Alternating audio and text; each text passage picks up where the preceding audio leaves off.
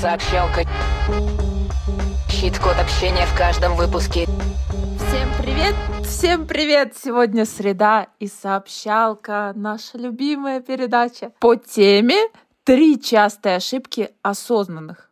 Но я сразу скажу, что здесь будет идти речь о псевдоосознанных, а кто это, мы вам сейчас расскажем прошлый раз мы говорили об основах а, ненасильственной коммуникации, и мы говорили о таком принципе, как наблюдение за тем, что происходит. говорили о том, какие форматы насилия на этом этапе могут быть, какие, как проявляются люди, которые не очень хорошо разбираются в коммуникациях, как они могут осознанно или неосознанно применять манипуляции. А сегодня мы поговорим о следующей составляющей ненасильственных коммуникаций, о чувствах и о том, какие штуки здесь могут быть и какие подводные камни есть у этого. И какие насильники могут оказаться в этой теме. Потому что сейчас очень популярна тема вообще коммуникации, психологии и работа там с психологами, с коучами и разные книжки на эту тему и так далее. Вся вот эта вот популяризация этой темы приводит к тому, что очень много людей не до конца разобрались, в чем дело. И мы их будем называть псевдоосознанными сегодня, потому что они слышат звон, не знают, где он. То есть, да, слышал о каких-то границах, слышал о том, что нужно говорить о чувствах, но почему-то, когда он начинает это применять, он еще становится еще более жестким манипулятором, чем все остальные. Давайте посмотрим, какие мы выделили частые ошибки. Ну, самая частая ошибка, когда передают ответственность. Люди слышат о том, то, что нужно говорить открыто о своих чувствах, о своих эмоциях, но забывают то, что эти эмоции, эти чувства испытываем мы сами, а не нас заставляют испытывать люди извне. И часто в такие моменты они используют формулировку, когда ты делаешь вот так, ты делаешь мне больно. Передают ответственность за свои чувства на другого человека. Я сама так делала очень много раз.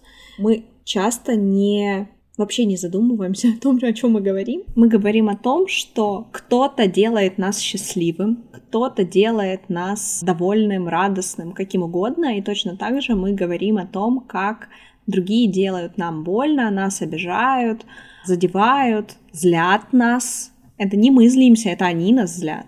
Вот такую передачу ответственности делаем все, мне кажется, регулярно. И это, в этом нет ничего страшного, когда мы говорим о каких-то приятных чувствах. То есть ты говоришь, ты делаешь меня счастливой.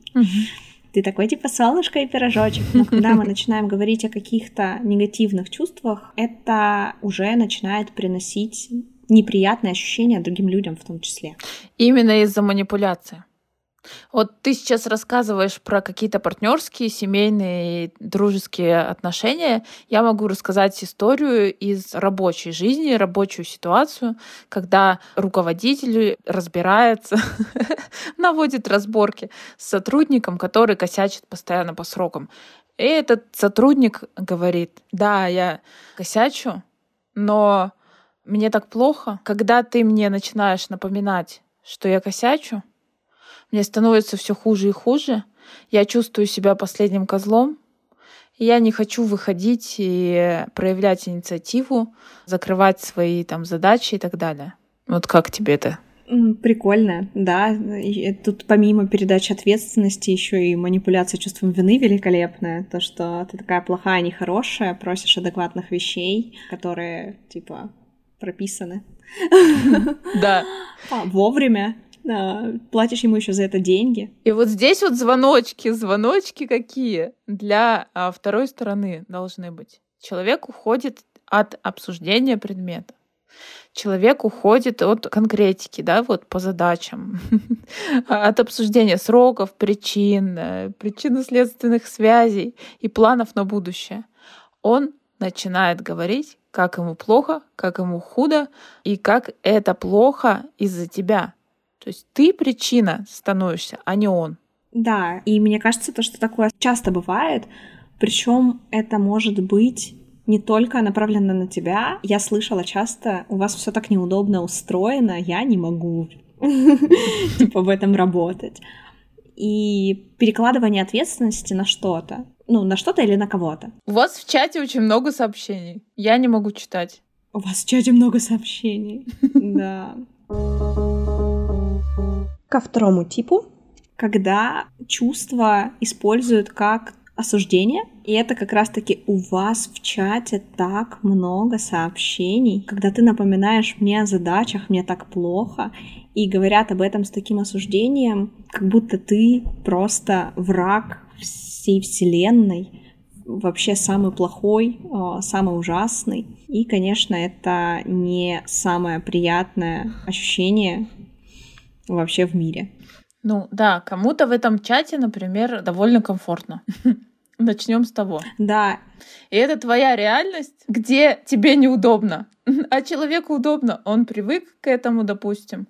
Или ему реально вообще пофиг на, на такие условия, которые тебе дискомфортны. Это чаще всего считывается не в словах, а в интонациях, когда говорят мне как-то, когда говорят о своих чувствах и говорят о том, что ты делаешь, как о чем-то неправильном. То есть... Это как? Это когда оценивают. Как пример. Я, допустим, ем чипсы. И рядом со мной стоит человек, который за ПП. И он мне говорит, мне так неприятно, когда ты рядом со мной ешь чипсы. Хотя это действие вообще ничего не значит. Я ем чипсы, мое дело, мое тело, так скажем, мой желудок, мои жирные бачка. Что хочу, то и делаю.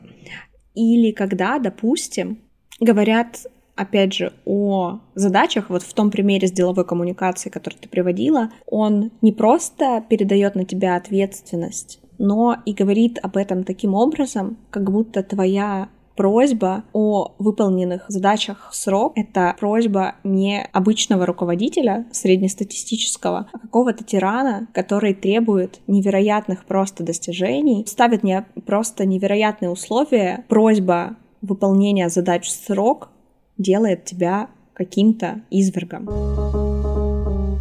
У нас есть еще третья ошибка, которую часто совершают как раз-таки осознанные люди, которые маскируются, точнее, под осознанных людей. Это манипуляция чувствами. Именно тот тип, из-за которого мы два раза переписывали этот подкаст. Почему? Потому что действительно это сложный случай. Э, разделить манипуляцию чувствами и правильное все-таки выражение своих чувств, но есть звоночки, о которых мы вам расскажем.